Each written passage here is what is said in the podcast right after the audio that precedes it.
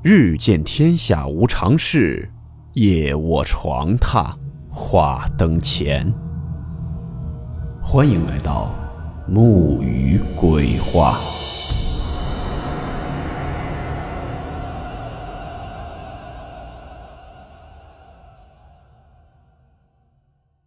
大家好，我是木鱼。今天的故事来自网友新城零零零分享。故事名称：他们说我阴气未尽。温馨提示：本故事含有未经证实的内容和边缘化知识，部分内容超出普遍认知。如感到太过冲击自己的主观认知，请大家当做故事，理性收听。以下为网友第一人称讲述。本人从没写过这些，所有发生的事情只是跟身边的有些朋友讲过。我出生在一个小山村里，整个村子大约有三十家，依着山脚呈条形分布。我家就在村里的正中间，紧挨着一条上山的小路。先说说我们村子里的地理环境，东边是一条大路，南西北全部被山包围了。从大路走二十分钟可以到达最近的集镇，所以也不算特别偏远。下面就来说说我从小到大经历的一些事情。先讲自己身上发生的。本人女孩子，出生的时候哭了整整三天三夜。用我奶奶的话来说，那是一刻未歇。那时候家里的房子还是田里的土花了格子。用铁锹搓起来，在道上晒干垒的，完全谈不上隔音。我爷爷被吵得受不了，最后半夜把我的摇床放到了门外一棵老槐树下。奇怪的是，刚放到树下，我就止住了哭声。后来不知道怎么传开了，村里流传我鬼气未尽，屋里阳气太旺，受不住。槐树属阴，所以我到槐树下就安生了。最后这话传到我爷爷耳朵里。他很生气，但是也不知道是谁最先说的，最后也不了了之了。随着我渐渐长大，慢慢这个事儿也没人提了。时间一晃就到了我四岁。这一年，我遇到了人生中第二件诡异的事。以前在农村待过的人应该知道，小孩子都是满地跑，大的带小的，大人是不怎么管的。特别是到了秋收农忙的时候，家里所有的劳动力都要去田里地里干活，孩子就更没人管了，满山遍野的跑。话说，我上小学的时候，还跟村里的伙伴一起在山上发现过一具女尸，这个后面讲，扯远了。回到我四岁的时候，之前说了，村东头有条路，挨着路边，也就是村子正南方有一个大水库。这个水库很奇怪，靠公路那一侧水特别深，靠村子那边是个斜坡样的。平常村里人洗洗涮涮都是在那儿。秋收农忙季，我就跟着两个小伙伴一起玩，一个是男孩子，叫小西。其实我很想写真名，可是怕他家里人万一看到会勾起伤心，取个名字为可惜的意思。当时他五岁。他的事情呢，后面我会详细的讲。另一个是女孩子，叫小英，也比我大。我们三个就拿着扫把扑蝴蝶，实际上呢是那种白色的小蝶，现在很少看到了。现在想想那天的事儿，那么大的竹扫把，我们是怎么搬动的，也是想不通。那天大人们要么在田里忙着秋收，要么在自家稻场上撵稻子。我们三个就扑着小蝴蝶，不知不觉就到了水库边上。我的记忆从此就一片空白了。醒来的时候是在家里的床上，身上包着被子，头上裹着毛巾，就感觉像是洗过澡一样。村里的人赶集一样在屋里穿梭，都是来看我的。再看看我妈妈、奶奶，眼睛都是红红的。这到底发生了什么？以下这段是我妈跟我讲的。我家里人正在田里收稻子，就有人来报信了，说我掉在水库里了。他们就赶紧往水库那儿赶。从田里到水库，正常奔跑的话，大概五六分钟能到。发现水库边已经闹哄哄围了一大群人，看见我家里来人了，都让开了。一个没见过的男人正抱着湿漉漉的我，一旁小英愣愣的发着呆。我妈急忙把我抱过来，正哭呢，准备送医院抢救，发现我突然眼睛睁开了，于是我就到了家里的床上。据村里人讲，是当时五岁的小西跑到村里叫人救我。由于当时在家的人很少，多半在田里，他一直跑到村子最西头才找到大人。等那家大人弄明白他的意思，叫上其他水性好的人赶到水库边时，已经过去了半个多小时。赶到的时候，发现已经有个人在水里捞我了。后来才知道，我的救命恩人是附近的一个什么厂的厂长。姓魏，当时四十多岁。据他自己说，当天他骑个自行车，是准备去镇里开会的。本来是走马路的右边，他到了水库边，偏偏就心血来潮要走左边。这一走不要紧，就看见水库里飘了两根红丝带。再仔细看，水里还有暗红的衣服，旁边沿子上还站了一个四五岁的小姑娘，一动不动，跟中了邪一样。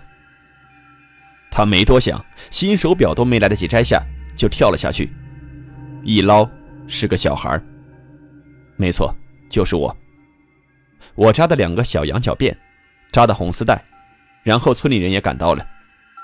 我很幸运得救了，在水里泡了近半个小时，送医院也没有去，直接就好了。我以为，这就是最好的结果。我爸回来，特地带着我去了魏厂长家。带了很多礼物去感谢他，当年春节还去拜年了。可是没想到，第二年秋收的时候，魏厂长就去世了。我爸妈都去了，也不知道为什么没有带我去。后来我长大了，我妈才告诉我，魏厂长家的人不知道从哪里听说我出事的事情，觉得魏厂长英年早逝跟我有关，心里很怨恨，不想见到我。我什么都不知道，继续我无忧无虑的童年。我落水的那天，小溪的表现让村里人都觉得很出息，因为一般五岁的孩子遇到这种情况，要么吓呆了，比如小英，要么只会哇哇大哭，但是他却沉着冷静，四处叫大人来救我。我家里人也一直夸奖他，来我家总是给他很多好吃的。但是可能也因为直接救我的不是他。所以也没有去他家感谢什么的。魏厂长去世后的第二年，也就是我五岁的时候，我妈妈执意搬到了镇上，离开了那个村子。但是爷爷奶奶还在那儿，周末还是会去。我上学很早，那时已经上一年级了，有很多比我大的后来年纪还比我低。就这样，又过了四年。我家在镇上的房子就在镇中心的马路边。村里人去镇里办事啊，去邮局、医院、学校什么的，都要从我家门口路过。这一年我九岁了，上五年级。小西跟我不同班，女孩男孩小时候玩的再好，长大了却疏远了。这个年纪更喜欢同性伙伴一起玩。只是学校的绘画兴趣班里，我们还经常会碰到。小西的画画的特别好，市里的比赛他是一等奖，我只是三等奖。又是一年农忙，农忙我已经比较遥远了。我爸爸一直在银行上班，我妈妈自己在做生意，爷爷也是工人。之前奶奶执意要种的那点田，早就无人支持，也给别人种了。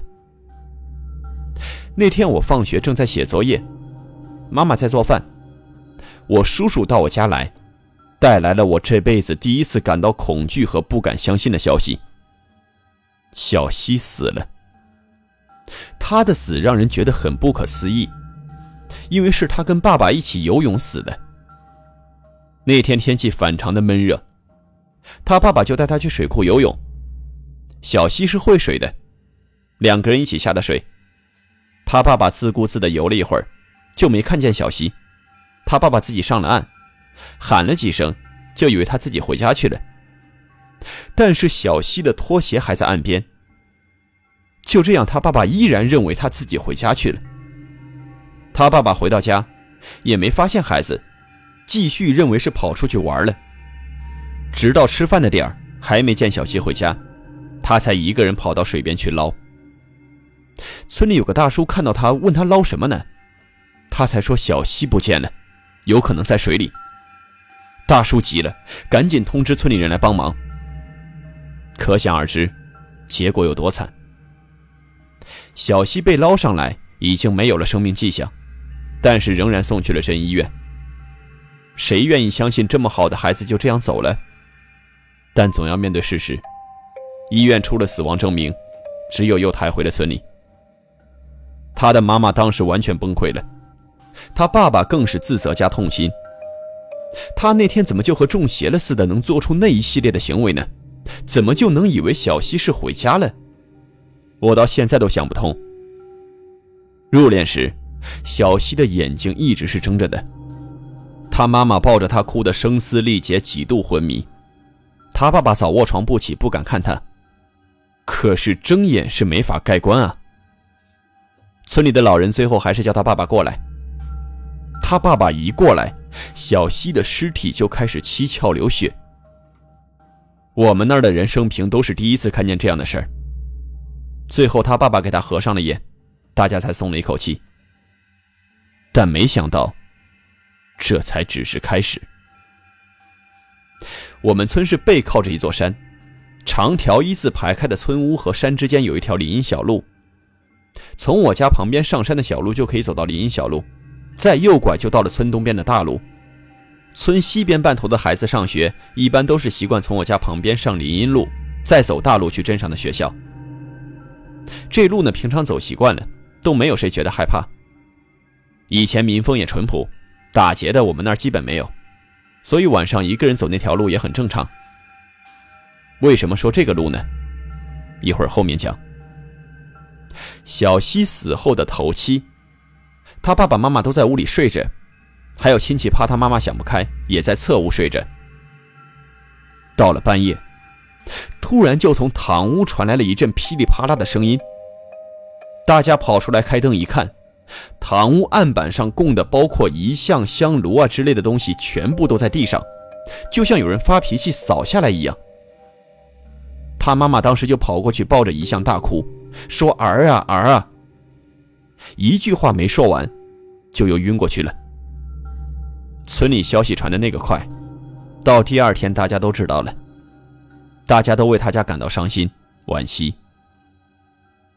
二期的早上，那天起了雾，村西头几个孩子赶早去上学，因为小孩腿短，走路慢，走到镇上要半个小时，再走到镇最北边的学校至少要五十分钟，所以早上有时出门天都还没亮。那几个孩子走到林荫路口，快上大路的时候，居然看见了小溪。没有七窍流血，很正常的样子，只是脸色苍白，穿的是一身白麻木的衣服。他跟孩子们要纸和笔，孩子们开始还没反应过来，有一个先反应过来，就开始尖叫往回跑，其他的也跟着跑了。这几个孩子的家长都找到了小西的爸妈，说这个事儿，他爸妈才想起，当时悲伤过度，棺材里什么都没放，他那么喜欢画画。笔纸颜料什么都没烧给他。当我听到这里的时候，包括现在我的眼里也是饱含泪水。他在兴趣班画的最后一幅画就是海洋里的小生命，我画的是地球上的植树节。愿你在天堂安息，我的朋友。当人们从小溪的事情中恢复过来，慢慢的，又流言四起了，又是关于我，说水库里有水鬼。当时没带走我，现在就带走了小溪。再淳朴的山村里，也免不了挑事剥费的长舌妇。这种流言让小溪父母本身痛苦的心上又撒了盐，同时心中怨恨也找不到出口。毕竟只是无法有证据能来我家问罪的流言。平时我们两家关系还是很好的，现在这种情况，见面就痛哭，至此就绝了来往。我妈后来说。幸好早就搬走了，不然天天在村里碰见更难受。关于这个水库里有水鬼的事儿，另有渊源。这个关系到我的叔叔和隔壁姥姥家。我老家，也就是村里奶奶家，因为我们已经搬走了。隔壁住的是同姓的辈分比较高的姥姥家，年纪是姥姥的年纪，但不是亲戚，是同宗。这个姥姥一生生了四个女儿，也许不止，剩下的就是四个女儿。最后老来得了个儿子，宝贝的不得了，几代单传独苗啊！年纪就只比我亲叔叔大几岁，但是我叔叔得管他叫叔叔。然后他们十几岁的时候一起去游泳，游着游着，姥姥的儿子就脚抽筋了还是怎么的，就往下沉。我叔叔去救他。但他慌了，拼命抱着我叔叔的脖子，勒得我叔叔也游不动了。最后两个人都往下沉。这时呢，村里有人经过，就叫人帮忙把他们弄上岸了。最后我叔叔醒了，姥姥的儿子却再也没有醒过来。两个人去的，只活着回来了一个。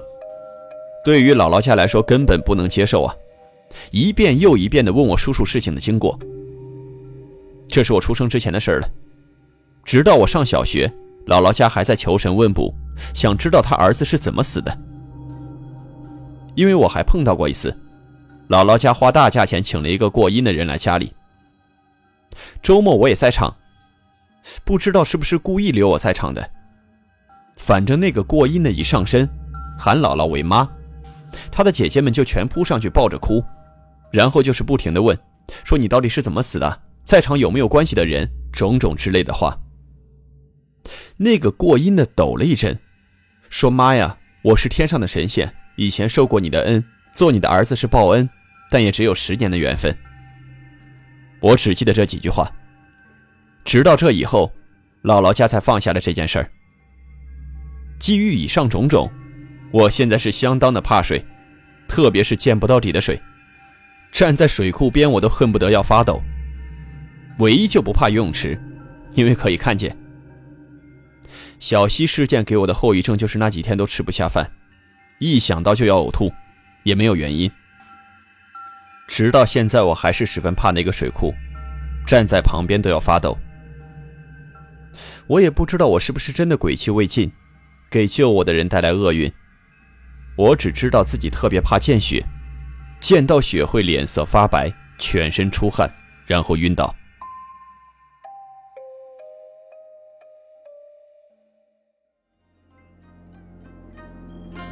好了，我们今天的故事到此结束。祝您好梦，我们明晚见。